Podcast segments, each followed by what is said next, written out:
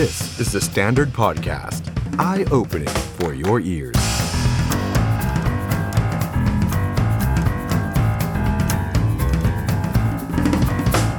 สวัสดีครับ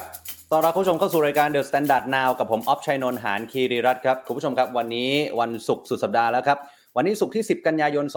2564 นะครับ มาเจอกัน2ทุ่มถึง3ทุ่มตรงโดยประมาณนะครับ วันนี้มาเจอกันเป็นประเด็นร้อนทางการเมืองนะครับ ต่อเนื่องจากกรณีของร้อยเอกธรรมนัฐพรมเผ่าได้ประกาศลาออกจากตำแหน่งรัฐมนตรีช่วยเกษตรและสหกรณ์เมื่อวานนี้นะครับท่ามกลางกระแสข่าวเยอะแยะมากมายนะครับ ว่าพักพลังประชารัฐนั้น มีรอยร้าวที่มากขึ้นทุกๆวันนะครับ แล้ววันนี้ครับก็มีเรื่องการแก้ไขรัฐธรรมนูญ เรื่องของบัตรเลือกตั้ง 2 ใบนะครับ เรื่องนี้เป็นเรื่องใหญ่นะครับแล้วก็สำคัญกับประชาชนคนไทยทุกๆคนนะครับว่าการเลือกตั้งในคราวหน้า เราจะกลับมามีบัตรเลือกตั้ง 2 ใบอีกครั้ง เพราะฉะนั้นวันนี้เราจะมาพูดคุยกันนะครับว่า เอ๊ะมันเกิดอะไรขึ้น การเปลี่ยนแปลงที่เกิดขึ้น ใครได้เปรียบเสียเปรียบ อนาคตทางการเมืองของแต่ละท่านของแต่ละพักจะเป็นอย่างไรนะครับ วันนี้ชวนคุณผู้ชม เข้ามาร่วมพูดคุยกันกับเรานะครับ ผ่านทาง Facebook The Standard ทาง YouTube The Standard และคูฟังทาง The Standard Podcast ด้วยนะครับ วันนี้เดี๋ยวเราจะไปเจอกับแขกรับเชิญของเราทั้ง 3 ท่านนะครับ ผมแนะนำไว้ก่อน ก่อนที่ทั้ง 3 ท่านจะมาร่วมไลฟ์กับเรานะครับ วันนี้เดี๋ยวเราจะมาพูดคุยกับรองศาสตราจารย์ดร ยุทธพรอิสระชัยครับอาจารย์คณะรัฐศาสตร์ มหาวิทยาลัยสุโขทัยธรรมาธิราชนะครับ คุณจิรายุห่วงทรัพย์ สสจากพรรคเพื่อไทย และคุณมงคลกิจ สุขสินธารานนท์นะครับ สสจากพรรคไทยศรีวิไลนะครับ แต่ละท่านก็น่าจะมีมุมมองที่แตกต่างกันออกไป กับบัตรเลือกตั้ง 2 ใบในระบบ Party List และระบบแบ่งเขตที่มีการเปลี่ยนแปลงในการเลือกตั้งคราวหน้านี้นะครับ แต่ว่าก่อนอื่นครับคุณผู้ชมก่อนที่เราจะไปพบกับแขกรับเชิญของเราทั้ง 3 ท่านนะครับ ฝากคุณผู้ชมกดไลค์กดแชร์ไลฟ์นี้ไปที่ Facebook ของทุกๆทท่านด้วยนะครับ วันนี้มันมีประเด็นใหญ่ที่ผมจะมาสรุปคร่าว ๆ ก่อนที่จะไปเจอกับแขกรับเชิญนะครับ วันนี้ครับที่ประชุมร่วมของรัฐสภาครับก็คือทั้งสสและสวนะครับวาระสำคัญก็คือการโหวตลงคะแนนในวาระ 3 ของร่างแก้ไขรัฐธรรมนูญปี 60 สาระสำคัญก็คือแก้จำนวนสสเขต และสสปาร์ตี้ลิสต์หรือว่าบัญชีรายชื่อ รวมไปถึงกลับไปใช้ระบบบัตรเลือกตั้งแบบ 2 ใบ การเลือกคนการเลือกพรรคนะครับซึ่งเป็นระบบเดียวกันกับรัฐธรรมนูญตอนปี 40 นะครับก่อนหน้านี้วาระหนึ่งวาระสองเนี่ยผ่านฉลุยมาเรียบร้อย วาระ3ครับอะอันนี้คือเปรียบเทียบให้ดูนะฮะว่าเดิมที่เราเพิ่งเลือกตั้งกันไปตอนปี 62เนี่ยเป็นยังไง ใหม่ก็คืออนาคตที่เดี๋ยวจะต้องเลือกตั้งภายในปีนี้ปีหน้ายังไม่รู้เลยฮะว่าเมื่อไหร่เนี่ยนะฮะจะเป็นแบบไหนคร่าวๆนะครับ เดี๋ยวต้องรอกฎหมายลูกออกมาอีกทีหนึ่งนะครับอะทีนี้มาดูผลกันก่อนเลยดีกว่านะครับ ผลวันนี้ครับหลังจากที่เปิดประชุมตอน9โมงเช้าครับ มีคุณชวนหลีกภัยนะครับประธานรัฐสภาเนี่ยเป็นประธานนะครับไม่มีการอภิปรายครับมาถึงขานชื่อลงคะแนนเลยนะครับผลปรากฏว่าเห็นชอบนะครับเห็นชอบ 472 เสียงนะครับเป็นสส323 แล้วก็สว149 ไม่เห็นชอบ 33 เสียงครับสส23 สว 10 เสียงนะครับอะเดี๋ยวเอากราฟิกที่เป็นคะแนนขึ้นมาเลยนะฮะจะได้ดูไปพร้อมกันนะครับ งดออกเสียงนะครับ187 เสียงนะครับ เป็นสส121 แล้วก็สวอีก 66 นะครับ ทีนี้ตัวเลขตรงนี้เดี๋ยวค้างไว้ก่อน เพราะว่ามันมีเงื่อนไข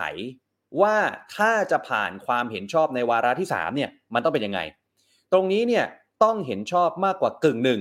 ของสมาชิกทั้ง 2 สภา พูดง่ายคือกึ่งหนึ่งก็คือ 366 ขึ้นไป ปรากฏเห็นชอบ 472 หลักเกณฑ์นี้ผ่านฮะ ต้องมีเสียงสสฝ่ายค้านพักที่ไม่มีรัฐมนตรี ไม่มีประธาน ไม่มีรองประธานเห็นชอบไม่น้อยไม่น้อยกว่าร้อยละ20ของทุกพักรวมกัน คือ 49 เสียงขึ้นไปผ่านครับเกณฑ์นี้ และเกณฑ์สุดท้ายครับ ต้องมีเสียงสวเห็นชอบนะไม่น้อยกว่า 1 ใน 3 ของสวทั้งหมดก็คือมากกว่า 84 เสียง สวเห็นชอบ 149 ตรงนี้ผ่านครับ เพราะฉะนั้นผ่านฉลุยฮะเราจะกลับไปใช้บัตรเลือกตั้ง 2 ใบอีกครั้งหนึ่งนะครับ รวมไปถึงจำนวนผู้แทนราษฎรแบบแบ่งเขตกับแบบปาร์ตี้ลิสต์จะเปลี่ยนไปนะครับ แบ่งเขตเป็น 400ปาร์ตี้ลิสต์เป็น 100 แล้ววิธีการคำนวณ เดี๋ยวมาว่ากันอีกทีหนึ่งนะครับตอนนี้เนี่ยเดี๋ยวเราจะมาพูดคุยกับอาจารย์ก่อนเลยดีกว่านะครับถึงเรื่องที่เกิดขึ้นในวันนี้ แล้วก็เรื่องที่เกิดขึ้นในเมื่อวานนะครับแล้วเดี๋ยวสสทั้งสองท่านจะตามเข้ามานะครับวันนี้เราจะมาพูดคุยกับรองศาสตราจารย์ดรยุทธพรอิสรชัยครับอาจารย์จากคณะรัฐศาสตร์ มหาวิทยาลัยสุโขทัยธรรมาธิราชครับเชิญอาจารย์ครับ สวัสดีครับ คุณอัฟสครัวัสบดีครับอาจารย์ครับโอ้โห ช่วงนี้ครับอุณหภูมิทางการเมืองกลับมาร้อนแรงอีกครั้งนะครับ อาจารย์ อาจารย์ครับครับใช่ครับวันเนี้ยมันมีหลายสัญญาณที่เกิดขึ้นเหลือเกินครับอาจารย์ ทั้งในครับเรื่องตั้งแต่เมื่อวานแล้วด้วยนะฮะสัญญาณเมื่อวานแล้ว แล้วก็สัญญาณวันนี้นะครับ คืออยากครับจะถามอาจารย์ก่อนเลยนะครับว่า สิ่งที่เกิดขึ้นในวันเนี้ยอาจารย์เห็นอะไรบ้างฮะกับผลคะแนนที่ออกมา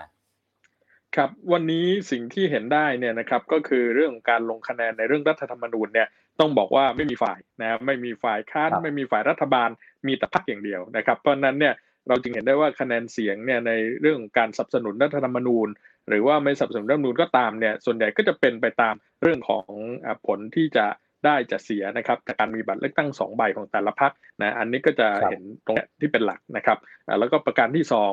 สิ่งที่หลายคนวิตกกังวลเรื่องธรรมนัตเอฟเฟกนะฮะอ่าวันนี้เนี่ยอืมก็ต้องบอกว่า ธรรมนัตเอฟเฟกไม่ได้ส่งผลการเมืองอะไรมากจริง ๆ นะครับ เพราะฉะนั้นเนี่ยก็จะเห็นได้ว่าไม่ส่งผลนะก็อาจารย์มีไม่ส่งผลมากเท่าไหร่ละครับ ถ้าดูจากคะแนนเสียงโหวตในสภาวันนี้นะครับ เพราะว่าอะไรเพราะว่าอ่าก็มีกลุ่มคุณธรรมนัสนะครับที่อาจจะอ่าไม่มาร่วมประชุมวันนี้อ่าก็อ่าอืมส่วนหนึ่งนะครับ แต่ว่าก็คงไม่ได้ถึครับขั้นที่จะทำให้เสถียรภาพรัฐบาลน่ะมีปัญหามากนะครับ แล้วก็ที่สำคัญคือในสี่ชอเนี่ยปรากฏว่าวันนี้สองชอเนี่ยเขามาประชุมนะฮะแล้วก็สองชอที่อืมเหลือเนี่ยก็ สนับสนุนนะครับในเรื่องของอาการโหวตของพลังประชารัฐด้วยนะเพราะฉะนั้นตรงนี้ก็สะท้อนเห็นว่าธรรมนัตเอฟเฟกอาจจะไม่ได้มีผลอะไรมากนะนะเพราะฉะนั้นหลังจากนี้ไปนะครับก็คงต้องดูต่อว่าการปรับรัฐมนตรีที่เกิดขึ้นนั้นเป็นอย่างไรนะครับ แล้วก็วันนี้เนี่ยครับก็จะมีโจทย์ที่เพิ่มเติมเข้ามาด้วย นั่นก็คือการเมืองหลังการผ่านรัฐธรรมนูญนะครับ มันก็จะมีผลอ่าซึ่งอาจจะนำไปสู่เรื่องการเลือกตั้งในอีกเร็วๆนี้นะครับอ่าดังนั้นเนี่ยตรงนี้ครับก็จะเป็นอีกเงื่อนไขหนึ่งนะครับสำหรับทิศทางการเมืองหลังจากนี้ด้วยครับ ครับอาจารย์ครับอีกหนึ่งข้อถามอาจารย์ก่อนก่อนที่จะไปเจอกับสสครัทั้บงสองท่านนะฮะก็คือว่าวันนี้ครับมีคนจับสังเกตได้ว่าเสียงสวครับปกติแล้วเนี่ย สวเขามายังไงไปอย่างนั้น คือมาเป็นก้อนไปพร้อมกัน แต่วันเนี้ยเสียงสวแตกแถวนะอาจารย์ มีการโหวตที่ใช่ต่างกันผบเหล่าทัพก็ไม่มา สวบางกลุ่มเห็นชอบบางกลุ่มไม่เห็นชอบ ตรงนี้อาจารย์มองยังไงฮะ ครับวันนี้อีกจุดหนึ่งนะครับที่เราจะเห็นได้ก็คือเรื่องของสวนะครับอ่าซึ่งครับเสียงเนี่ยต้องบอกว่าแตกออกเป็นสองส่วนจริงๆนะเพราะว่าส่วนที่เห็นชอบนั้นเนี่ยอยู่ที่ประมาณ 149 คนนะในขณะที่ไม่เห็นชอบนะอยู่ที่สิบนะฮะแล้วก็งดออกเสียงในยถึง 66นะเพราะฉะนั้นก็เท่ากับว่าอ่าคนที่ไม่สนับสนุนเนี่ยถึงประมาณ 70กว่าคนเลยนะครับแล้วก็พอเราดูอืมยอดเต็มของผู้มาร่วมประชุมเนี่ยวันนี้สวมาเพียงแค่ 225 นะจากทั้งหมดครับ250 ก็ถือว่าขาดประชุมไปเยอะเหมือนกันนะฮะอ่าตรงนี้เนี่ยอืมก็สะท้อนภาพเห็นได้ว่าในมุมของสวเองก็มีความเห็นที่แตกต่างกัน ในเรื่องของบัตรเลือกตั้งครับสองใบนะครับอ่าก็อย่างที่เราทราบในข่าวนะครับ สวส่วนหนึ่งเนี่ยเขาก็ยังเชื่อมั่นโดยเฉพาะสวสายที่มีความใกล้ชิดกับคอสชนะครับอ่าหรือบางท่านเนี่ยเรียกว่าสวสายทหารต่างๆเนี่ยเขาก็เชื่อมั่นว่าอ่ายังไงก็ตามโครงสร้างการเมืองมันยังไม่เปลี่ยนนะเหมือนกับที่เราเคยคุยกันนะครับว่าอ่าบัตรเลือกตั้งสองใบเนี่ยก็ยังไม่ได้การันตีเลยว่า พรรคที่ได้อันดับหนึ่งนั้นจะจัดตั้งรัฐบาลได้นะเพราะว่ายังมีสว250อยู่และยังมีทั้งเรื่องยุทธศาสตร์ชาติที่กำกับอยู่เรื่องของบทบาทอำนาจหน้าที่องค์กรอิสระนะเพราะฉะนั้นสิ่งเหล่านี้ยังไม่ได้มีการแตะไม่ได้มีการแก้ไม่ได้มีการเปลี่ยนอะไรเลยนะเพราะฉะนั้นสวครับส่วนหนึ่งเขาก็มั่นใจอย่างนั้น ในขณะที่สวอืมอีกสายหนึ่งนะครับอ่าซึ่งอาจจะเรียกได้ว่าเป็นสายที่อ่าเคลื่อนไหวในเรื่องการต่อต้านคุณทักษิณมาก่อนหน้านี้นะครับก็อาจจะมีข้อวิตกกังวลนะในประเด็นเหล่านี้อืมเพราะฉะนั้นสวในสายเหล่านี้เนี่ย ก็จะเป็นสายที่งดออกเสียงบ้าง หรือไม่ก็ลงไม่เห็นชอบเลยนะเพราะฉะนั้นตรงนี้เนี่ยก็เป็นสิ่งที่สะท้อนให้เห็นว่าอ่าประเด็นเรื่องของรัฐธรรมนูญนั้นเนี่ยมันมีความหลากหลายจริง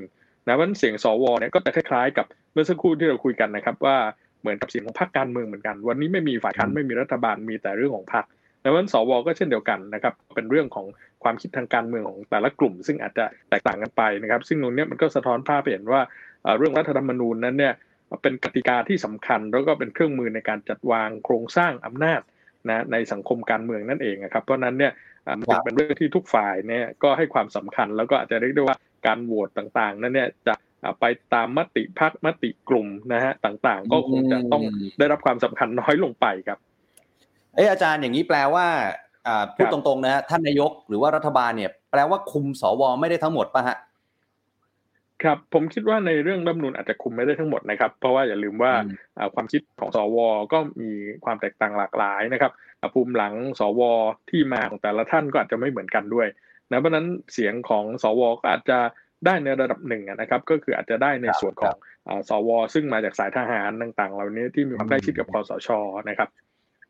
ครับครับโอเคครับอาจารย์เดี๋ยวเราคุยกันต่อพร้อม ๆ กับสสทั้งสองท่านเลยนะครับ วันนี้เรามีครับสสจากพรรคเพื่อไทยนะครับ คุณจิรายุห่วงทรัพย์นะครับ และอีกหนึ่งท่านนะครับสสจากพรรคไทยศรีวิไลครับ คุณมงคลกิจ สุขสินธารานนท์นะฮะจะมาร่วมพูดคุยกับเราในไลฟ์นะครับ เดี๋ยวขอต้อนรับทั้งสองท่านในไลฟ์เลยนะครับ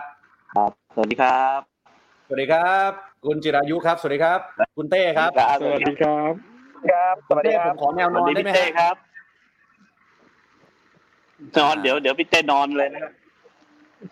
อยู่ในรถอยู่ในรถครับอยู่ในรถพี่พี่เต้พี่เต้ไปไหนฮะเนี่ยกำลังกลับบ้านครับอ๋อโอเคโอเค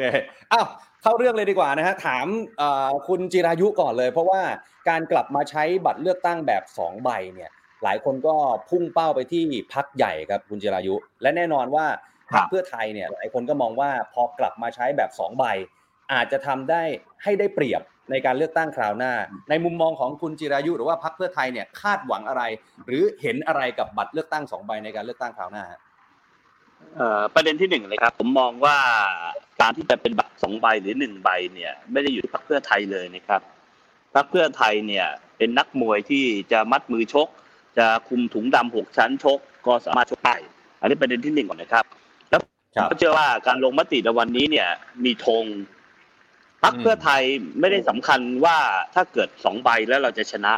หนึ่งใบที่ผ่านมาเราจะชนะหรือไม่ชนะนะครับ เพราะฉะนั้นผมมองว่าวันนี้เนี่ยทิศทางก็คือผู้คุมอำนาจก็คือพรรคพลังประชารัฐยังมีแนวทางเดิมอยู่ผมอาจจะเห็นต่างจากอาจารย์ที่อาจารย์บอกว่าความคิดเห็นเรื่องรัฐธรรมนูญของสวหลากหลายอย่าลืมนะครับ ตัวแปรวันนี้เนี่ยค่อนข้างที่จะสำคัญก็คือสวผมมีเพื่อนเป็นสวหลายคนนะครับ เป็นเพื่อนด้วยกันรุ่นรุ่นเดียวกันเนี่ยนะฮะโทรมาหาผมเมื่อเช้า เป็นเดือนไม่เคยโทรหานะครับ โทรมาเพื่อจะบอกผมว่า เนี่ยท่านต้องเลี้ยงฉลองผมนะ ผมเห็นด้วยกับท่านแล้วนะอันอันนี้ผมพูดแบบตรงไปตรงมานะครับ เพราะฉะนั้นอย่างนั้นผมเลบยอกเหรอเลยครับครับว่าอาจารย์พูดเมื่อสักครู่นี้เนี่ย ผมไม่เชื่อ เพราะดูได้จากเมื่อสองปีที่แล้วเมื่อปีหกสองนะครับ ผมเคยท้าไปกราบเท้า ท่านสมาชิกวุฒิสภา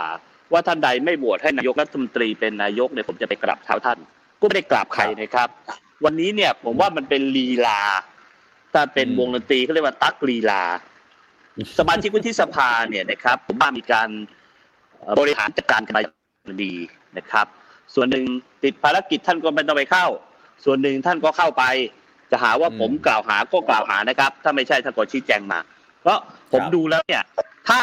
บัตรสองใบเนี่ยพรรคพลังประชารัฐหรือแกนนำรัฐบาล ไม่ได้ประโยชน์ ผมถามว่าจะทำทำแมวอะไรครับ ไม่มีเวลาถูกไหมฮะความเห็นผมอย่างนั้นนะครับ เพราะฉะนั้นวันเนี้ยผมไม่เชื่อเลยว่าสมาชิกวุฒิสภาจะฟรีโหวตครับและผมเชื่อว่าสมาชิกวุฒิสภาที่ลงมติในวันนี้เนี่ย เป็นไปเพื่อทำให้รู้สึกว่าเห็นไหม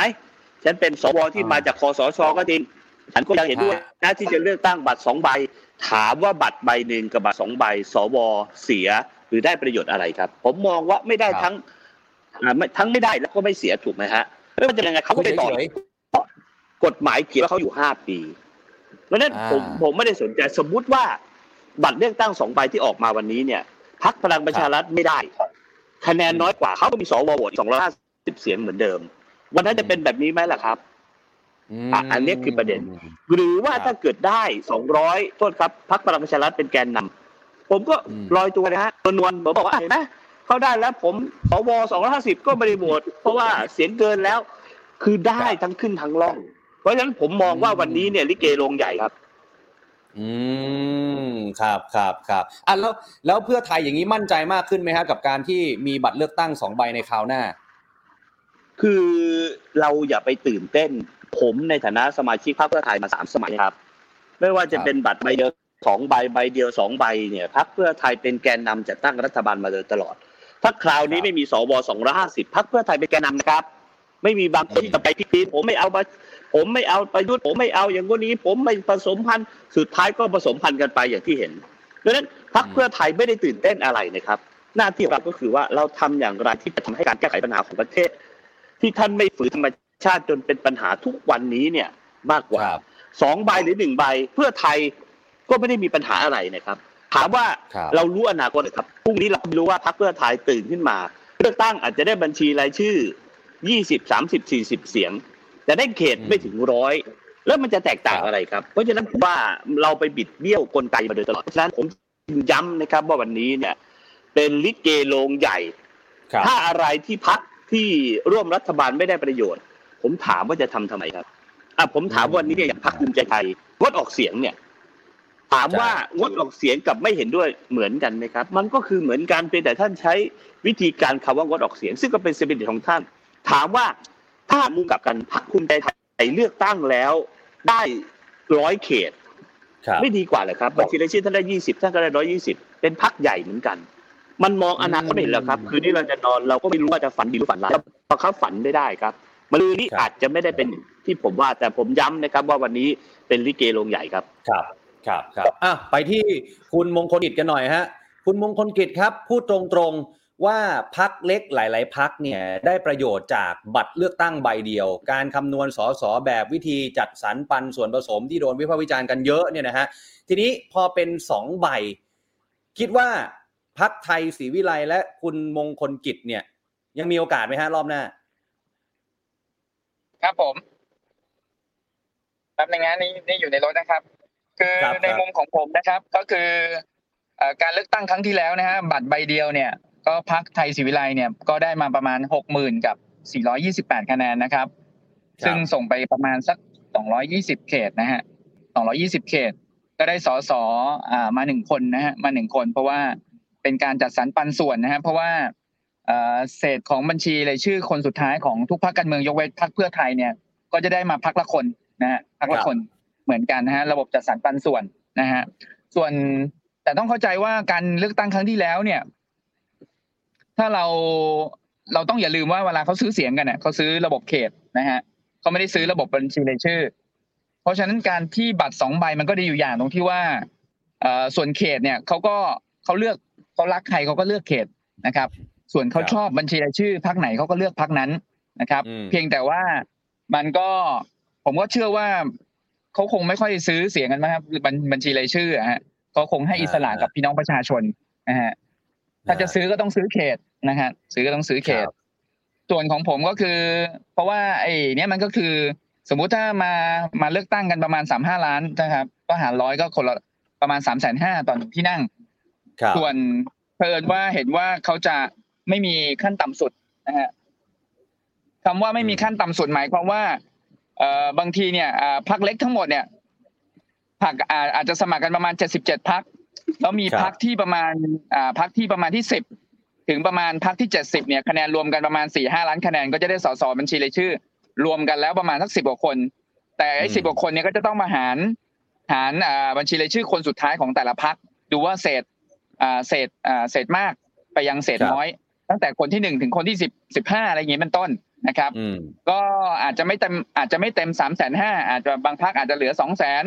หรือสองครับสองแสนเจ็ดสองแสนแปดก็แล้วแต่อืมนะครับ แต่ส่วนของ ของพักผมเองเนี่ย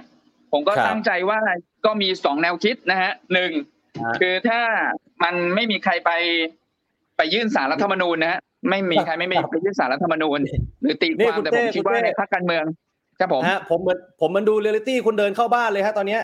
กำลังกลับเข้าบ้านใช่ใช่ไหคมรับฮะใช่ครับ เข้าแล้วฮะ เข้าเรียบร้อยแล้วครับ โอเคโอเค อะเดี๋ยวให้คุณเต้ตั้งให้เรียบร้อยก่อนนะฮะ โอ้นี่เหมือนดู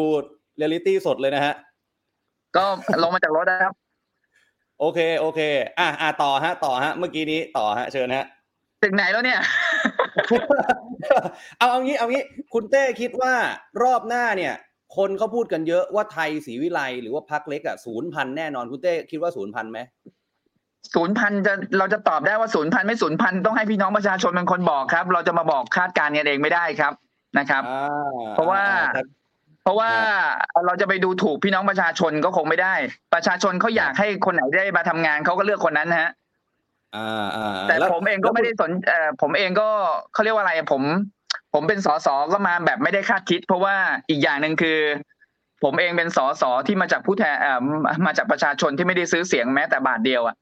ผมก็ภูมิใจของผมอะนะถูกปะอ่าอ่าแม้ผมจะมาเสียงเดียวนะฮะแต่ผมก็ทำเต็มที่ ส่วนเอ่อครั้งหน้าถ้าผมทำพักต่อไปนะครับอ่าผมอาจจะเข้ามาอะสองคนสามคนสี่คนห้าคนมันมันก็มันก็แล้วแต่พี่น้องประชาชนนะครับครับแต่อีกส่วนหนึ่งสมมุติถ้าเราคิดจะไปครับอยู่พักใหญ่ ก็เป็นอีกอีกอีกอีกแนวคิดหนึ่งนะฮะถ้าไปอยู่อ้าวพักใหญ่นะครับ อย่างนี้แปลว่าคราวหน้านี่จะลงพักตัวเองหรือจะย้ายไปอยู่ฝั่งไหนฮะ คือณตอนนี้มันยังพูดอะไรไม่ได้ครับ จนกว่าเอ่อกฎหมายลูกจะเสร็จครับ กฎหมายลูกจะเสร็จอ่ากฎหมายลูกจะเสร็จ อาจจะอยู่พักตัวเองก็ได้นะครับ ปัจจุบันนะฮะที่ตั้งพักขึ้นมาตั้งแต่ปีหกหนึ่งหรืออาจจะไปอยู่พักใหญ่ ถ้าคิดว่าทำงานได้ง่ายขึ้นนะครับอืมอืมครับครับอ่าเดี๋ยวเดี๋ยวกลับมาคุยกับคุณเต้กันต่อแวะไปที่อาจารย์หน่อยอาจารย์ฮะ คือตอนเนี้ยการกลับมาของบัตรเลือกตั้งสองใบเนี่ยก็มีหลายคนเนี่ยบอกว่าครับมันอาจจะทำให้รัฐธรรมนูญฉบับนี้ดูเป็นประชาธิปไตยมากขึ้น เรื่องนี้อาจารย์มีมุมมองยังไงบ้างฮะเอ่อ คิดว่ายังไงก็ต้องบอกว่ารัฐมนูญฉบับนี้ยังกำกับนะการเมืองอยู่เหมือนเดิมนะครับการที่จะบอกว่ารัฐมนูญมีความเป็นประชาธิปไตยมากขึ้น เพราะว่ามีบัตรเลือกตั้งสองใบนะฮะมันไม่ได้เป็นคำตอบอย่างนั้นแน่นอนนะครับ เพราะว่าถ้าเราไปดูโครงสร้างของรัฐมนูญเนี่ยยังไม่ได้มีการปรับนะฮะในเชิงโครงสร้างใหญ่เลยนะครับแล้วก็ที่สำคัญก็คือว่าลักษณะของการเมืองที่เราอาจจะเรียกเป็นประชาธิปไตยที่ถูกควบคุมกำกับเนี่ยมันก็ยังคงมีอยู่นะครับ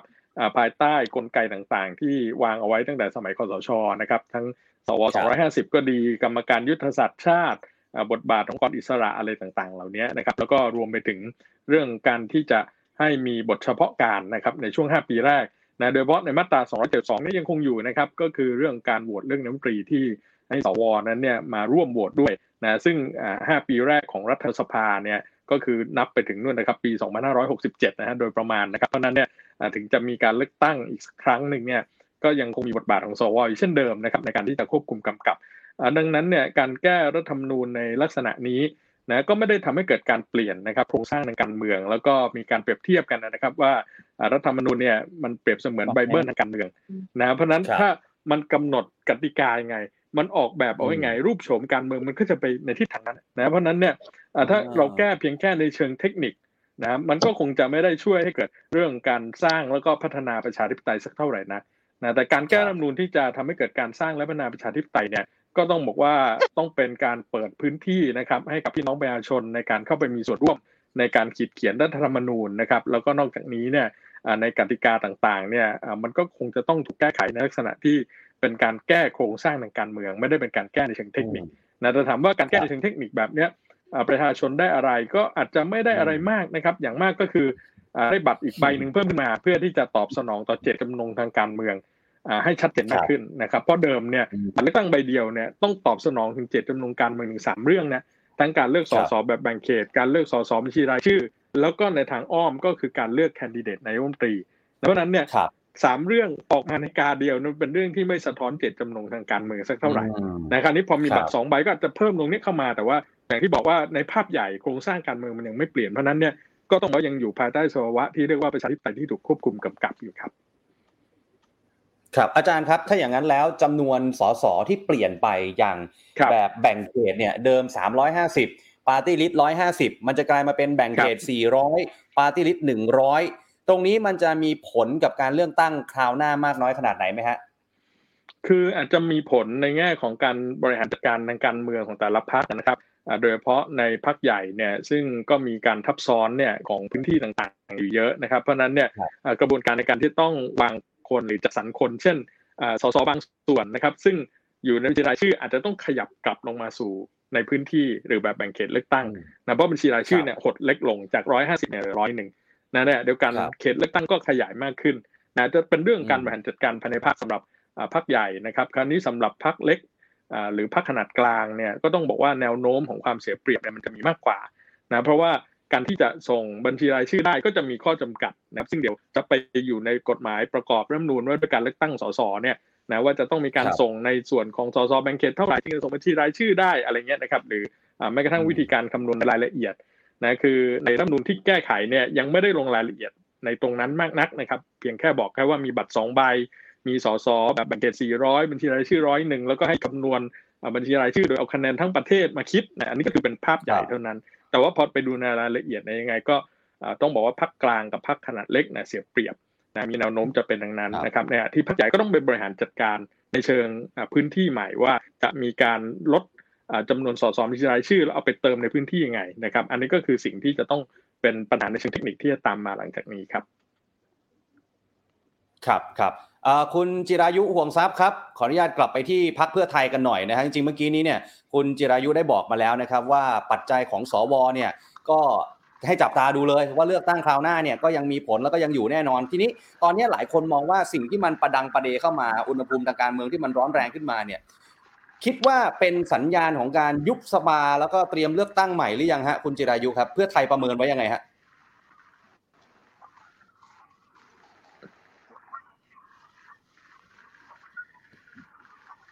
เชิญครับ คุณจิรายุได้ยินผมไหมคือคือผมไม่ได้คิดแทนพักนะครับ ผมขออนุญาตคิดในนามส่วนตัวนะครับ ผมคิดว่า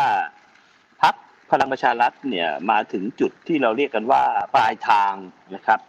ปลายทางที่ว่านี้เนี่ยอาจจะเป็นเหวหรือว่าเป็นหลุมลึกก็สุดท้ายแล้วแต่ ดูได้จากความขัดแย้งที่เกิดขึ้นในช่วงสองสามวันที่ผ่านมานี้เนี่ยนะครับ มันค่อนข้างที่จะชัดเจนว่ามันไปไม่ได้แล้วล่ะนะครับอืมเพียงแต่ว่าจะหาทางลงให้ลุงยังไง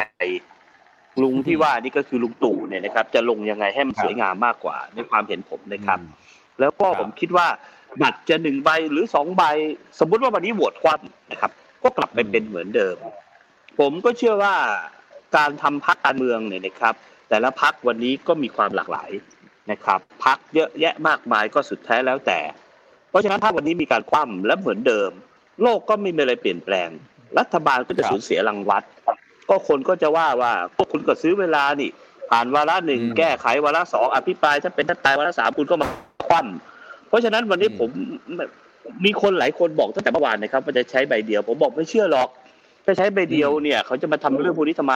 เขาก็ไปทำเรื่องอย่างอื่นตั้งเยอะแยะเพราะฉะนั้นผมเชื่อว่าวันนี้ยังไงก็โหวตผ่านนะครับ แต่โหวตผ่านในภาวะเช่นนี้เนี่ยเป็นการดูได้อย่างชัดเจนครับว่าในอนาคตเนี่ยเขามีเสียงตุนอยู่ 250 เสียงนะครับครับเพราะฉะนั้นมันเป็นการสร้างเกมทางการเมืองว่า การที่เขาโหวตผ่านเห็นไหมแกนนำรัฐบาลก็ดีสวก็ดีเนี่ยยังมีความเป็นกลางยังเห็นว่าประชาธิปไตยดีอย่างโน้นอย่างนี้ ผมถามเด็กครับว่าจริงเหรอครับ แบบนี้ก็ได้ด้วยเหรอ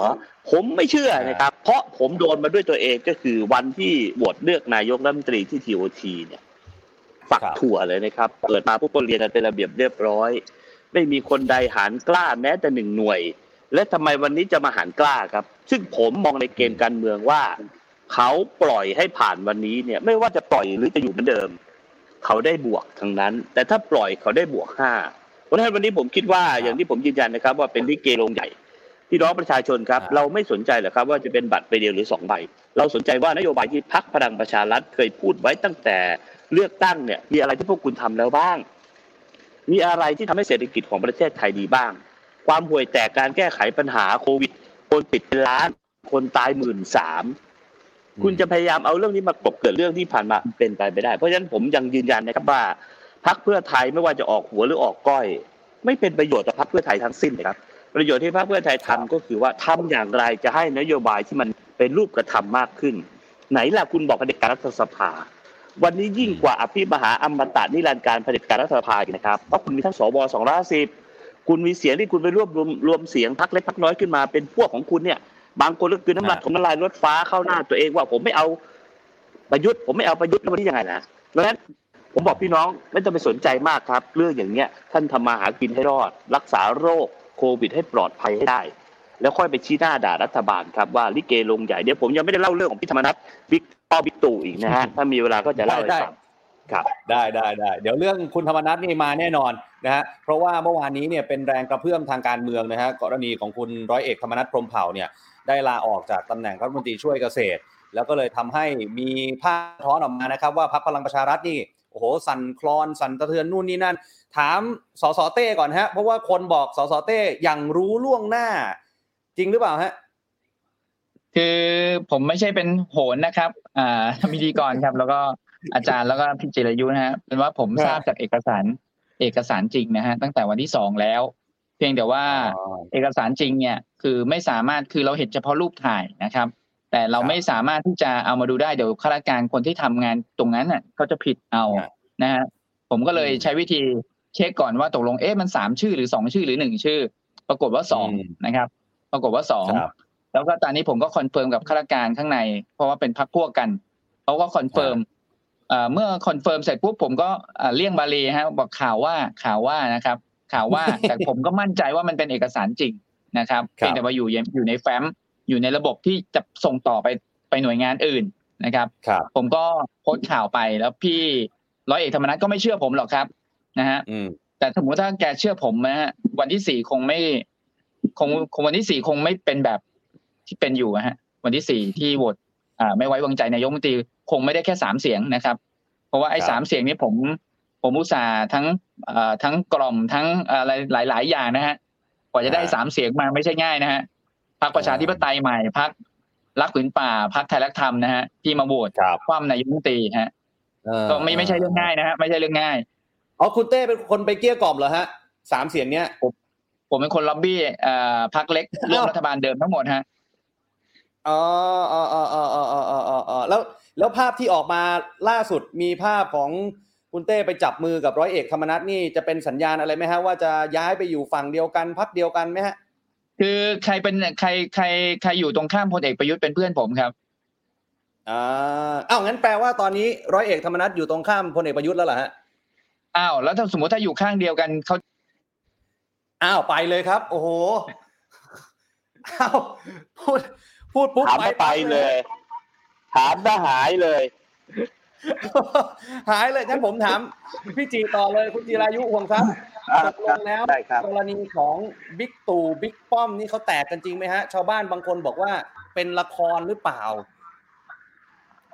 คืออย่างที่ผมบอกนะครับถ้าเป็นละครเนี่ย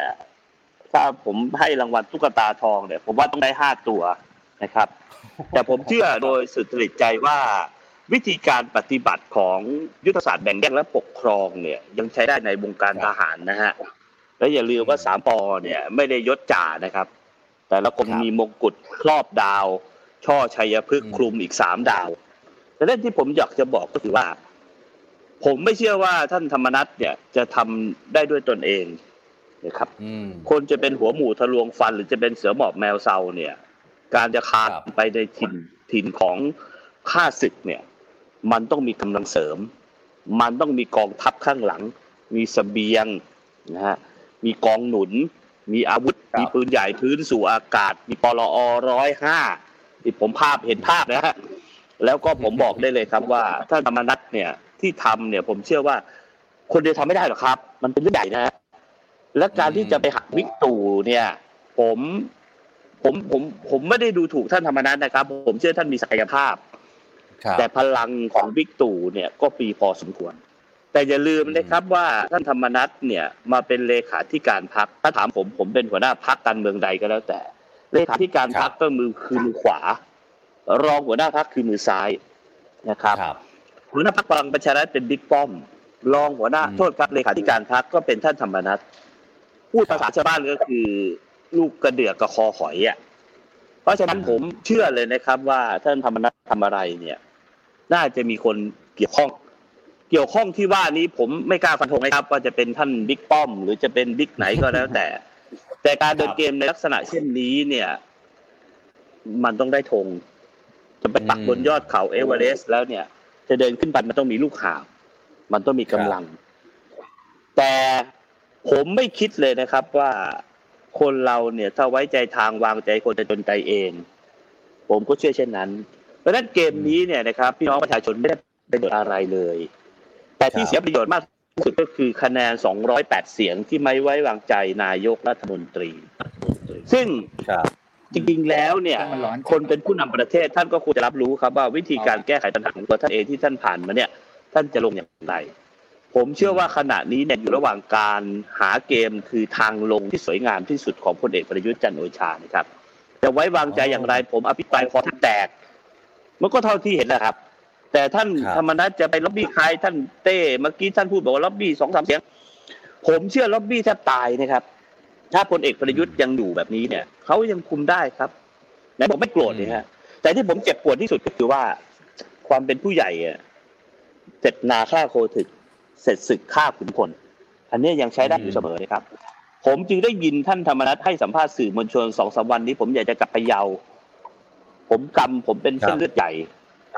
อันเนี้ยอืมน่ากลัวนะครับ ซึ่งผมก็อยากจะรู้เหมือนกันว่าไอ้เส้นเส้นเลือดใหญ่ที่ว่าเนี่ย ถ้าเอาเข็มเจาะไปเลยเนี่ยรั่วบ่อยๆมันตายเหมือนกันนะเพราะฉะนั้นผมผมผมผมผมเชื่อว่าท่านธรรมนัฐคิดคิดคนเดียวไม่ได้ ไม่ใช่คิดคนเดียวไม่เป็นนะครับ คิดคนเดียวไม่ได้ครับการจะทำอะไรก็แล้วแต่มันต้องมีองค์คาพยพ ผมเอาเท่านี้ก่อนแล้วกันครับอืมครับครับอ้าวอาจารย์ครับ อาจารย์ครับ โอ้โหครับคำถามเดียวกันเลยฮะมุมมองอาจารย์อาจารย์คิดว่า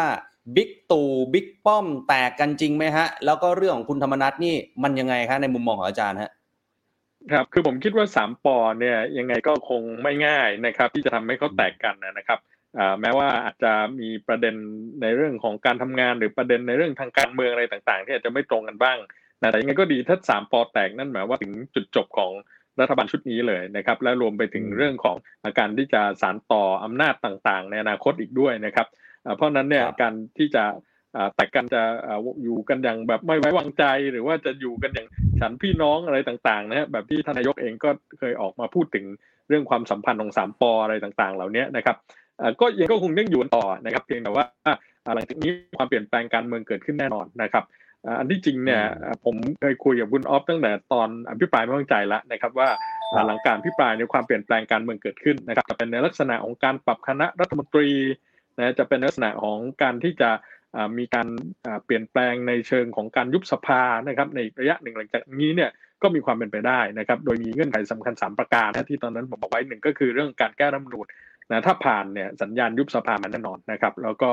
เรื่องการขับเคลื่อนงบประมาณต่างๆนะครับ รวมไปถึงการแต่งตั้งโยกย้ายข้าราชการประจำทั้งฝ่ายทหารฝ่ายพลเรือนนะวันเนี้ยในครับเงื่อนไขข้อที่หนึ่งเนี่ยเราเห็นแล้วรัฐธรรมนูญผ่านนะแต่หลังนี้ก็ต้องดูนะครับว่าจะจอดป้ายสารรัฐธรรมนูญไหมนะครับ ซึ่งอ่า โอกาสก็อาจจะไม่มากเหมือนกันนะครับในการที่จะไปโดนวินิจฉัยโดยสารรัฐมนูญว่าเป็นการแก้ไขที่ขัดต่อรัฐธรรมนูญนะครับ เพราะนั้นก็มีแนวโน้มที่จะผ่านได้มากกว่า อันนี้ถ้าผ่านเนี่ย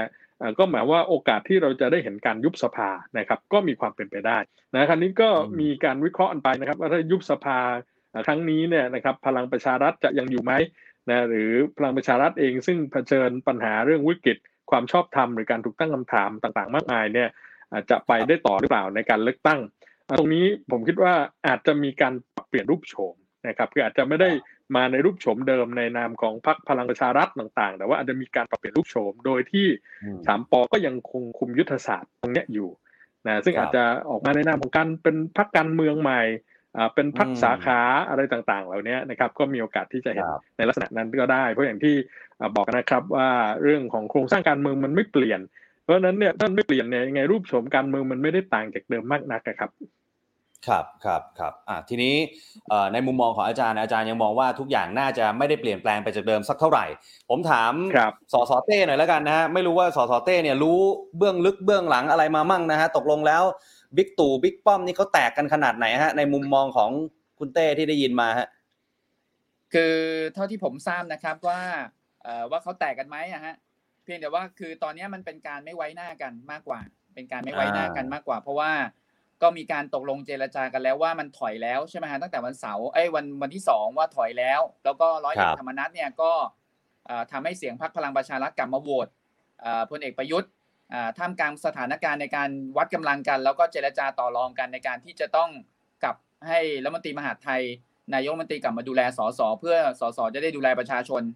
ซึ่งมันก็ไม่เคยดูแลมาประมาณ 2 ปีครึ่งแล้วนะฮะสองปีครึ่งเขาคงทนไม่ไหวนะฮะเพราะฉะนั้นเขาจะบอกใครก็ต้องบอกร้อยเอกธรรมนัฐร้อยเอกธรรมนัฐเป็นเลขาเพราะใครก็เพราะสสเป็นคนโหวตเลือกมาถูกไหมครับ เพราะฉะนั้นเขาก็เป็นหน้าที่ของเขาที่เขาต้องชนกับพลเอกประยุทธ์ เพราะว่าเขาชนอืมชนกับพลเอกประวิตยพลเอกประวิตยก็บอกว่าให้ไปคุยกับลุงตู่ที่ลุงตู่ก็อืมบายเบียงบายเบียงอ่าอืม สมมุติถ้าไม่ใช่ฤดูการอภิปรายไม่ไว้วางใจเขาก็คงไม่คุยด้วยนะฮะเพราะว่าต้องอย่าลืมว่ามันต้องอาศัยเสียงสสเพราะฉะนั้นครับแล้วในเมื่อมีการเจรจากันแล้วว่า จะปรับปรุงตัวต่างคนอืมต่างอย่าสึกกันลุงป้อมก็บอกว่าธรรมนัฐถอยนะครับ ถ้าไม่ถอย เดี๋ยวลุงลาออกนะนะครับอืมเดี๋ยวลุงลาออกนะ เพราะฉะนั้นก็ถอยเมื่อถอยครับแล้วเนี่ยก็ก็เอาคะแนนกลับมาโหวตพลเอกประยุทธ์จนผ่านมาได้ถูกไหมครับครับจนผ่านมาได้ แล้วก็ มีบางส่วนได้ทำตามข้อตกลงในบางส่วน แต่ข้อตกลงในบางส่วนยังไม่ครบนะครับ ข้อตกลงบางส่วนยังไม่ครบ บางส่วนนี่อะไรฮะ น่าจะเป็นลูกธนูป่ะฮะผมผมไม่ทราบ ผมไม่ทราบ ลูกธนูลูกธนูได้ไปคนละสองดอกยังขายอีกสามดอกนะฮะเออเออเออเออเออลูต่กอธฮะนูต่อนะฮะฮะลูกธนูฮะเพราะฉะนั้นแล้วเนี่ย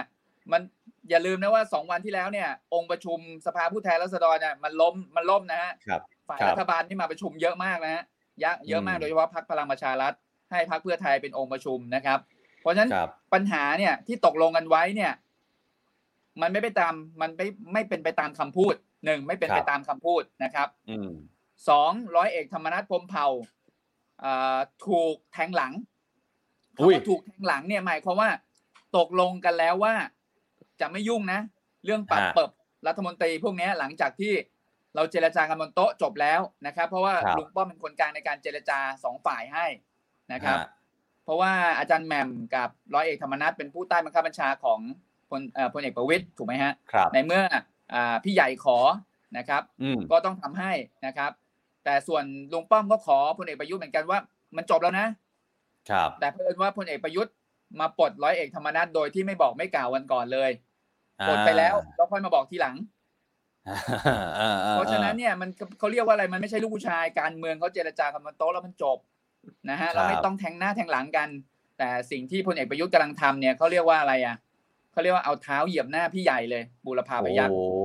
อ้าวอย่างนี้นะฮะอย่างนี้ก็แตกกันไหมฮะเป็จะนแตการกกันต่อยจริงใต้ไหมเข็มอะขัดอะต่อยใต้เข็มขัดนะฮะต่อยคใต้รับเข็มคขัดรับมซึ่งร้อยเอกธรรมนัฐก็ทนไม่ไหวเจอแบบนี้แล้ว เจอแววตาที่มองในคอรมอมันก็คุยกันไม่รู้เรื่องแล้วนะครับ ครับมันคุยกันไม่รู้เรื่องแล้วเพราะฉะนั้นเนี่ยต้องอย่าลืมว่าอ่าพี่น้องเพื่อนพ้องของร้อยเอกธรรมนัฐมีเยอะนะ ครับครับการที่สสในพรรคพลังประชารัฐเนี่ย กว่าจะเป็นอืมสสกันได้ไม่ใช่ง่าย ๆนะฮะสสไม่ใช่ทหารเกณฑ์นะคะไม่ใช่ทหารเกณฑ์นะฮะเอ่อทหารเกณฑ์เนี่ยเขาต้องรับราชการไปเรื่อยๆถูกป่ะหรือในทรงมีสิทธิ์ต้องรับราชการไปเรื่อยๆเพราะฉะนั้นเอ่อ กระด้างกระเดื่องผู้บังคับบัญชาไม่ได้ แต่สสมันคนละสปีชีส์กันนะ มันเป็นพวก X-Men อืมนะฮะครับพวก X-Men นะหมายความว่าในช่วงที่เอ่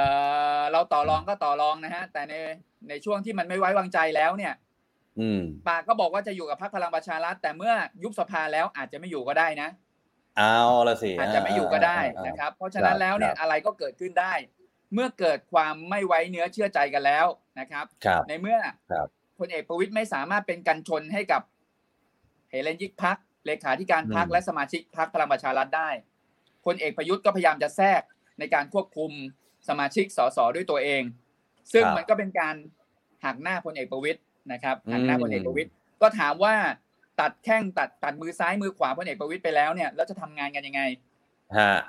อาจจะทำงานกันยังไงนะฮะพลเอกประวิตยก็ไม่ได้เคลื่อนเคลื่อนไหวเร็วนะฮะเคลื่อนแกก็เคลื่อนไหวช้า เพราะฉะนันจะเอาแกไปไว้ที่ไหนนะครับเออก็พลเอกประยุทธ์เล่นอ่าให้อ่าให้ให้เพื่อนเนี่ยมาจัดการแทรกแซงหมดเลยนะครับอ่าแล้วก็เอารัฐมนตรีมาแทรกแซงกระบวนการในพักทั้งหมด เพราะฉะนั้นฮะมันก็คือการปฏิบัติการในการยึดอำนาจพลเอกประวิตยอีกทีหนึ่งผมถามว่าอืมพี่น้องสามบูรพาพยัคฆ์เนี่ยมันจะเหลือสองปอบวกหนึ่งปอนะ อืมอ่าอืม จะเป็นอย่างนั้นจริงเหรอนะครับคุณเต้นี่ อันนี้ที่เล่ามานี่เรื่องจริงไหมฮะเนี่ยอะก็ไปถามพลเอกประวิตยเอาแล้วกันเอ่อ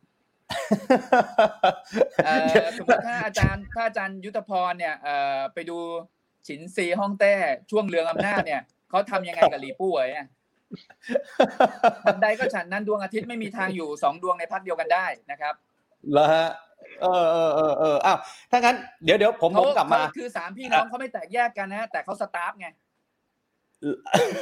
ที่เขาไม่สามารถเคลื่อนไหวได้ออกซ้ายออกขวาไม่ได้ นะฮะฮะมือซ้ายมือขวาไม่สามารถทำอะไรได้นะครับอ่าอ่าอ่าอ่าอ่าอ่าโอเคโอเคทีนี้เพราะฉะนั้นร้อยเอกธรรมนัฐพรหมเผ่าก็เรียกว่าเป็นการต่อยใต้เข็มขัดนะฮะต่อยใต้ครัเข็บมขัดครับครับครับประเด็นของร้อยเอกธรรมนัฐเนี่ยผมว่ายังไม่จบต้องถามคุณจิรายุหน่อยฮะเพราะว่ามีคนบอกว่าเอ่อร้อยเอกธรรมนัฐเองเนี่ยก็เคยอยู่เพื่อไทยมาก่อน แล้วพอออกมาแบบนี้แตกกับบิ๊กตู่แบบนี้ไม่กลับไปเหยียบพลังประชารัฐแล้วเนี่ย จะไปเหยียบเพื่อไทยไหมฮะ มีมาคุยคุยๆไหมฮะ คือผมว่าตอนนี้เนี่ยมันคงไม่มีเวลาคุยนะครับ ท่านธรรมนัฐเนี่ยคงบอกว่าต้องไปวางแผนปรับ แต่ตอนแรกเนี่ยก่อนผมฟังพี่เต้เนี่ย ผมไม่ไม่คิดเช่นนั้นเลยนะครับ แต่พอฟังเลยผมเริ่มคล้อยตามนะฮะคือฟังผมเริ่มคล้อยตาม เพราะว่าฮะผมเคยมีผมเคยเป็นนักข่าวมาก่อนเนี่ยนะครับ ผมก็เคยโดนสามทหารเสือในองค์กรสื่อบางสื่อเนี่ย แทงข้างหลัง ตอนแรกก็ทำเหมือนรักเอ้ยพี่รักน้องน้องเอ้ยเพื่อนกันกูพวกมึงขออภัยใช้คำนี้นะครับกูพวกมึงมึงมึงครับตัวกูเนี่ยเราเดินไปด้วยกันเผลอๆพวกนี้มันเอาอีโต้แทงหลังก็มีนะเออเออผมเข้าใจละอันนี้ผมเห็นภาพ แต่ผมถามว่าวันหนึ่งถ้าผมมีลูกน้องชื่อร้อยเอกธรรมนัฐมีบิ๊กอาอยู่เนี่ย ผมถามว่า แล้ววันหนึ่งเพื่อนผมเนี่ยไปไล่ลูกน้องผมย้ายจากบกข่าวกีฬาย้ายไปอยู่อาชญากรรม ย้ายไปอยู่ธุรการเนี่ย ผมจะรู้สึกยังไง ผมก็รู้สึกนะ ผมรู้สึก แต่ผมถามว่าอ้าวแล้วไอ้บกบหมันคือคนใหญ่กว่า ไอ้คนสั่งย้ายมันคือบกบหผมเป็นบกอะแต่ถามผมอมเลือดไหมผมอมนะผมคอยตามพี่เต้นะและและผมเชื่อว่านับจากนี้เนี่ย มันพะยะครับ จากนี้จะมันพะยะครับอืผมเชื่อว่าบิ๊กป้อมบิ๊กป้อมจะบอกว่าไม่รู้ไม่รู้ไม่รู้ไม่รู้ไม่รู้ไม่รู้โอ้ถามอะไรไม่รู้ไม่รู้ไม่หิวข้าวไม่รู้ไม่รู้ ผมเชื่อว่าต่อไปนี้จะรู้รู้รู้รู้ รู้และจะดูวิธีการครับว่ามันจะเป็นยังไงครับ อันเนี้ยผมผมผมเห็นด้วยนะครับ ส่วนที่บอกว่าจะมาอยู่เพื่อไทยหรือไม่ ผมไม่รู้อนาคตหรอกครับ เพราะว่าครับท่านธรรมนัฐเนี่ย เคยอยู่พักเพื่อไทยมาสองครั้งนะครับ ครั้งแรกเมื่อตอนปี 50 นะครับอืมตอนนั้นท่านก็เข้ามาช่วยเหลือโน่นนี่นั่น แต่พอมาปี 57 เนี่ยลงบัญชีรายชื่อนะครับครับผมเคยเจอท่านหลายครั้ง แล้วผมอืมเชื่อว่าพูดตรงๆเลยครับ ท่านธรรมนัฐเป็นคนครับซื่อ นะครับ เป็นคนอืมซื่อ สังเกตจากการพูดเนี่ย พูดอะไรก็พูดแบบตรงไปตรงมา ถ้าคนถ้าเกิดคนไม่ซื่อเนี่ย จะพูดเรื่องบางเรื่องไม่ได้อะจะทำเรื่องบางเรื่องไม่ได้อืมเพราะฉะนั้นเนี่ย พอไปอยู่กับดงงูเห่า ดงจระเข้ดงจระเข้น้อยเนี่ย มันจะเกิดปัญหาแบบนี้เพราะฉะนั้นผมเชื่อว่าวันเนี้ยจะทำให้คุณธรรมนัฐเนี่ยแข็งแรงและมีประสบการณ์มากขึ้น แล้วจะทำให้ปปปเนี่ย มีปัญหาแน่นอน ผมถามในใจผมนะ ถ้าผมโดนทำแบบนี้เนี่ยลูกน้องผมอะครับอับตอนแรกอืมแล้วแล้วที่สำคัญคือโหด โหดตรงไหนรู้ไหมครับ คุณวิษณุเครืองามมาขยี้อีก ผมบอกโอ้โหใช่คุณวิษณุอะไรกันนักกันหนาคือคุณดูเฉยๆก็ได้ละครก็กระตบจุบตบจุบคุณไปขยี้ทำไม ความรู้สึกผมนะ ผมว่าคุณวิษณุเครืองามเนี่ยขยี้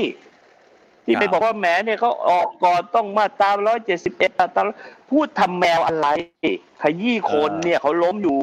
คนโบราณเขาถือ ไม่พูดก็ได้ คนดูเขาก็รู้ไม่ต้องขยี้และผมเชื่อเลยว่าแบบเนี้ยอันตราย คนข้างๆบิ๊กตู่ประเภทได้ครับพี่ดีครับท่านทันครับ ผมเหมาะสมกับนายและคำนี้ผมพูดต่อหน้าบิ๊กตู่เสมอเวลาอภิปรายนะครับ ผมจะอ่าพูดตลอดว่าท่านนายกครับ ถ้าท่านอืมฟังคนรอบตัวมาก ๆ และท่านไม่ฟังคนอื่นทักท้วงเลยเนี่ย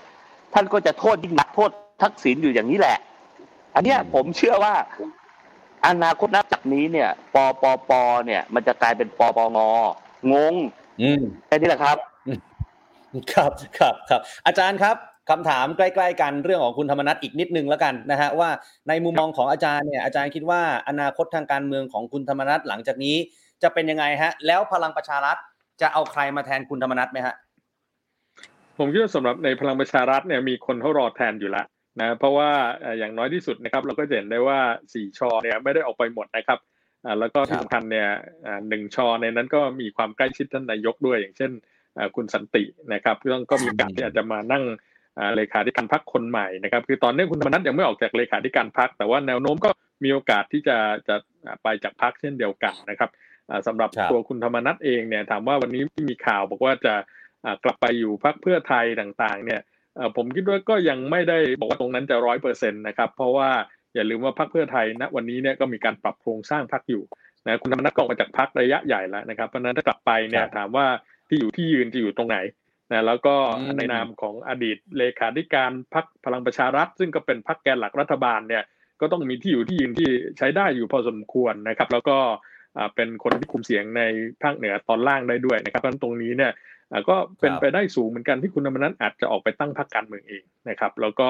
ไปใช้ฐานในระดับพื้นที่เนยนะครับ ซึ่งเป็นเอ่อแรงส่งเนี่ยขึ้นมานะครับ เพราะว่าอย่าลืมว่าอ่าในอดีตนั้นเนี่ยเอ่อคุณธรรมนัฐก็อาจจะอ่าเรียกว่าทำงานเบื้องหลังให้กับทางอ่าพรรคไทยรักไทยพรรคพลังประชาชนต่างๆ มาก่อน แต่ว่าในเวลานั้นเนี่ยลืมว่าคุณธรรมนัฐก็มีความใกล้ชิดกับกลุ่มวังบัวบานนะครับ ซึ่งในปัจจุบันเนี่ยอ่าก็อาจจะไม่ใช่กลุ่มหลักที่มีบทบาทในพรรคเพื่อไทย ดังนั้นตรงนี้เนี่ยก็อาจจะเป็นทางเลือกอีกทางหนึ่งนะครับ ที่เราจะเห็นภาพคุณธรรมนัฐที่จะทำงานการเมือง ซึ่งเอ่อคุณธรรมนัฐเองก็บอกว่าจะไปในเส้นทางใหม่นะซึ่งหลายคนก็ครับตีความว่าเส้นทางใหม่นั้นคืออะไรนะครับ ซึ่งก็อืมมีแนวโน้มว่าอาจจะเป็นการตั้งพรรคใหม่นะก็มีโอกาสเป็นไปได้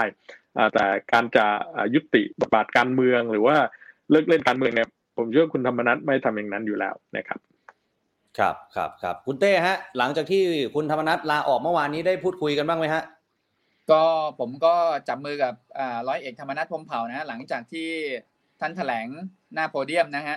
อ่าแถลคุยงอะไรเสกัร็นจนะปุ๊บก็บอกว่าอ่าพี่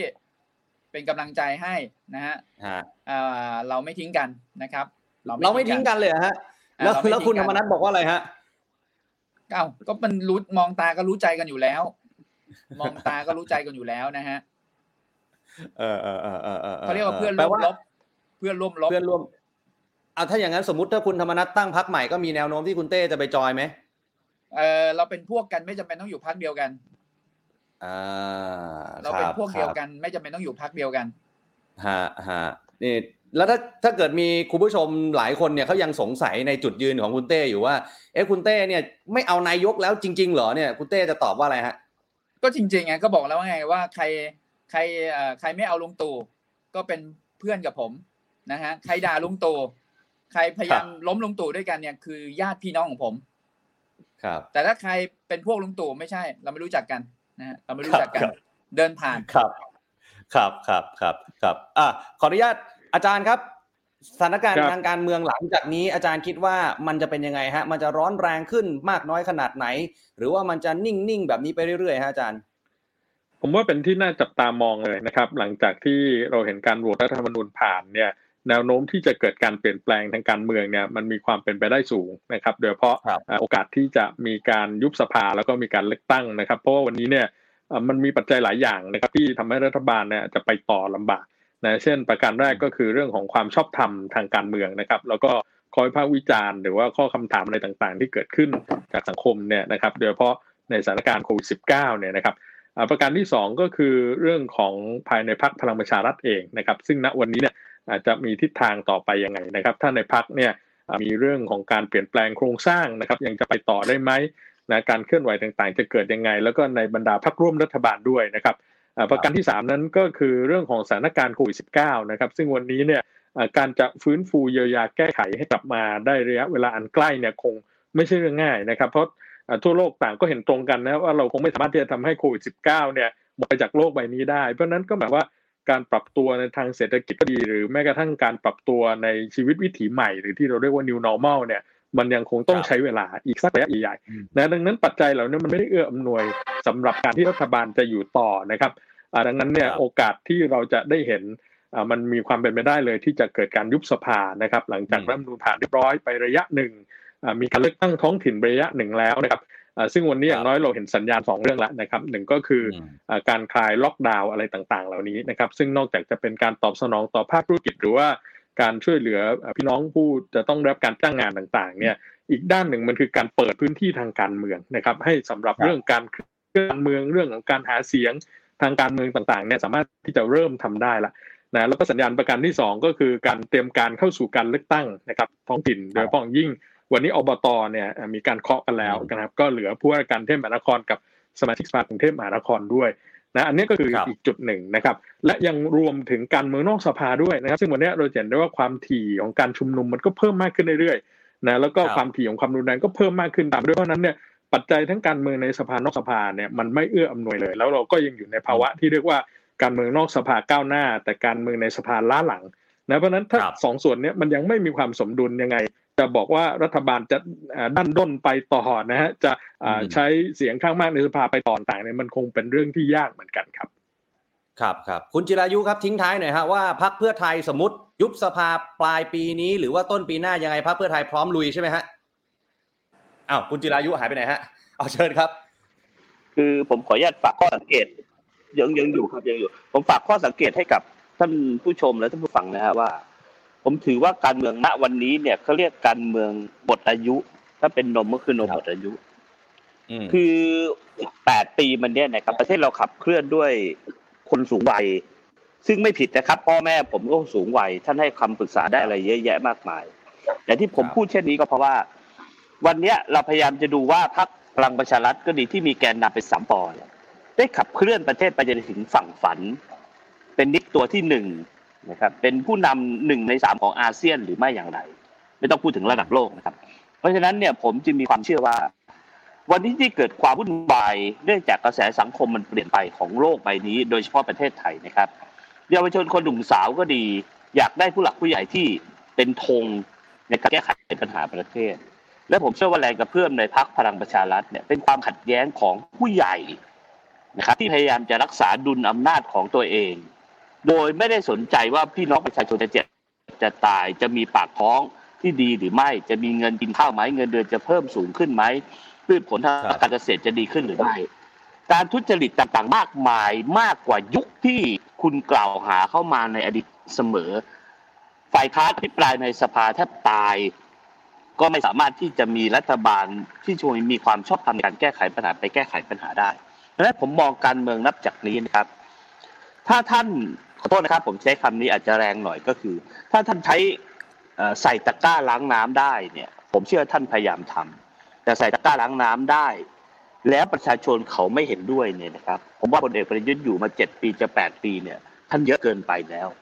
ท่านพลเอกประวิตยควรจะไปเป็นรัฐบุรุษนะครับ ท่านพลเอกประยุทธ์ควรจะไปเป็นรัฐบุรุษ ท่านพลเอกอนุพงศ์ควรจะเป็นรัฐบุรุษ และให้คำปรึกษากับคนรุ่นใหม่ ไม่อาจจะไม่ใช่พักเพื่อไทย อาจจะไม่ใช่ก้าวไกลอาจจะไม่ใช่พักพี่เต้หรือพักใครก็แล้วแต่ แต่มีทิศทางในการบริหารราชการแผ่นดิน ที่จะนำพาประเทศก้าวออกจากดักเรื่องเดิมๆซ้ำๆซากๆแบบนี้ ผมมองว่าถ้าวันนี้รัฐบาลไม่ปรับตัวนะครับไม่นำพาประเทศไทยเหมือนกับเราจะเดินไปยอดเขาเอเวอเรสต์แล้วไม่เอาธงไปปักว่าเฮ้ยเศรษฐกิจเราจะเป็นยังไง ค้าขายของประเทศเราชูท่องเที่ยวไหมหรืออุตสาหกรรมใหม่ หรือจะยังไงก็แล้วแต่เนี่ย มันจะทำให้ประเทศไทยถอยหลังอยู่ตลอดเวลา ถ้ายังอยู่ในวงจรของการแข่งแย่งชิงอำนาจ ไม่ว่าจะเป็นบัตรหนึ่งใบหรือสองใบนะครับ แต่ถ้าแกนนำรัฐบาล หรือว่าแกนนำพรรคไหนก็แล้ว แต่มีแนวคิดที่ดี ที่จะนำพาประเทศไทยหลุดจากวงจรอุบาทแบบนี้เนี่ยนะครับ ก็คือวนกลับไปที่เดิมครับ ด่ากันไปด่ากันมายึดอำนาจ ด่ากันไปด่ากันมายึดอำนาจ แล้วก็ทำแบบเละเทะตลอดหกเจ็ดปีที่ผ่านมา ผมถามว่ารัฐบาล พลเอกประยุทธ์ในยุคที่ท่านมีอำนาจมีคอสช มีสนช มีทุกอย่างเป็นองค์คาพยพหมด ถ้าแก้ไขกฎหมายอะไรที่เป็นการปลดล็อกในเรื่องที่เป็นปัญหาของประเทศชาติไปได้บ้าง มีแต่เรื่องที่มีปัญหาตลอด ท่านกู้เงิน ท่านใช้เงินมากกว่านายกรัฐมนตรี 28 คน ท่านคุยนักคุยหนาว่าโน่นนี่นั่น ท่านลองสำรวจตัวเองนะครับว่าวันนี้เนี่ยอายุท่านอีกไม่กี่ปีเขาจะ 70 แล้วท่านควรจะพักเป็นรัฐบุรุษไหม หรือท่านจะให้ประชาชนมาขับไล่ลงจากเวที ผมไม่ได้สนใจนะครับอนาคตจะเป็นพักอะไร แต่เป้าหมายของผู้นำประเทศที่ท่านอุตสาห์ยึดอำนาจเขามาด้วยข้อหาหนึ่งสามสี่ห้าเนี่ย ท่านจะเดินไปถึงฝั่งฝันได้อย่างไร เพราะฉะนั้นผมบอกพี่น้องประชาชนครับว่า จากนี้ไปถ้าพลเอกประยุทธ์ยังจะครองอำนาจเพื่อจะทำเป้าทะลุมากกว่าพลเอกเปรมตินสุรานนท์มากกว่าแปดปีเนี่ยต่อไปจะไม่มีคำว่านโยบายนะครับ การเลือกตั้งคราวหน้าจะมีคำถามว่า เอาประยุทธ์หรือไม่เอาประยุทธ์เป็นนโยบายเท่านั้นครับ ครับครับอันนี้ขอบคุณทั้ง 3 ท่านนะครับที่มาร่วมพูดคุยกันนะครับ เสียดายเวลาเราหมดแล้วนะครับ ขอบคุณทั้งอาจารย์แล้วก็สสทั้งสองท่านมากๆนะครับ โอกาสหน้ามาร่วมพูดคุยกับ THE STANDARD NOW ใหม่นะครับ วันนี้ขอบพระคุณนะครับ สวัสดีครับคุณผู้ชมครับนี่คือแขกรับเชิญของเราในวันนี้นะครับมีรองศาสตราจารย์ ดร ยุทธพรอิสรชัยครับจากคณะรัฐศาสตร์มหาวิทยาลัยสุโขทัยธรรมาธิราชนะครับ คุณจิรายุห่วงทรัพย์สสพรรคเพื่อไทยนะครับแล้วก็คุณเต้นะครับ สสมงคลกิตติ์ สุขสินธารานนท์นะครับมาพูดถึงประเด็นร้อนทางการเมืองในวันนี้นะครับเรื่องของบัตรเลือกตั้ง 2 ใบ ซึ่งดูแล้วเนี่ยโอกาสก็แทบจะร้อยเปอร์เซ็นต์แล้วนะครับที่การเลือกตั้งคราวหน้า ซึ่งน่าจะเกิดขึ้น ในปลายปีนี้หรือต้นปีหน้าเนี่ยนะครับหรือว่ากลางปีหน้าเนี่ยก็จะต้องกลับไปกา 2 ใบใบหนึ่งเลือกคนอีกใบเลือกพักคร่าว ๆ ประมาณนี้ก่อนแล้วกันนะครับ ทีนี้ช่วงท้ายผมขออัปเดตสั้น ๆ แล้วกันคุณผู้ชมครับ เรื่องของโควิด -19 นะครับ วันนี้ทุกอย่างที่สบคแถลงเหมือนเดิมครับ เคอร์ฟิวยังใช้อยู่ถึงสิ้นเดือนกันยายนนี้นะครับ เรื่องของพื้นที่สีแดงเข้ม ก็ยังเป็นจังหวัด 29 จังหวัดเหมือนเดิม ไม่ได้มีการปรับลดลงแต่อย่างใดนะครับ แล้วก็มีการเคาะออกมาแล้วนะครับ ว่าจะฉีดไฟเซอร์ 2 เข็มให้กับเด็กอายุ 12 ถึง 17 ปี นี่คือความคืบหน้าล่าสุดในเรื่องของโควิด -19 นะครับคุณผู้ชมครับ นี่นะฮะนี่นี่ตามหน้าจอเลยนะครับ แล้วก็สูตรของการฉีดวัคซีนสำหรับประชาชนทั่วไปจะมี 3 สูตรนะครับ ซีโนแวคบวกแอสตราแอสตราบวกแอสตราแอสตราบวกไฟเซอร์คร่าวๆประมาณนี้ แต่ที่ผมผมสนใจเป็นพิเศษคือมันมีอยู่อันนึงฮะ คนที่ฉีดซีโนแวคสองเข็ม แล้วจะกระตุ้นเข็มที่ 3 เนี่ยเขาเคาะออกมานะครับว่าเข็มที่ 3 จะเป็นแอสตราเซเนกานะครับอ้าววันนี้มาอัปเดตประมาณนี้ก่อนแล้วกันนะครับ ขอบพระคุณทุกการติดตาม ยังไงฝากกดไลค์กดแชร์ไลฟ์นี้ไปที่ Facebook ของทุกท่านด้วยนะครับ ขอบคุณทุกท่านนะครับ วันนี้ผมและทีมงานต้องลาไปก่อนนะครับ สวัสดีครับ The Standard Podcast Eye Open for your ears.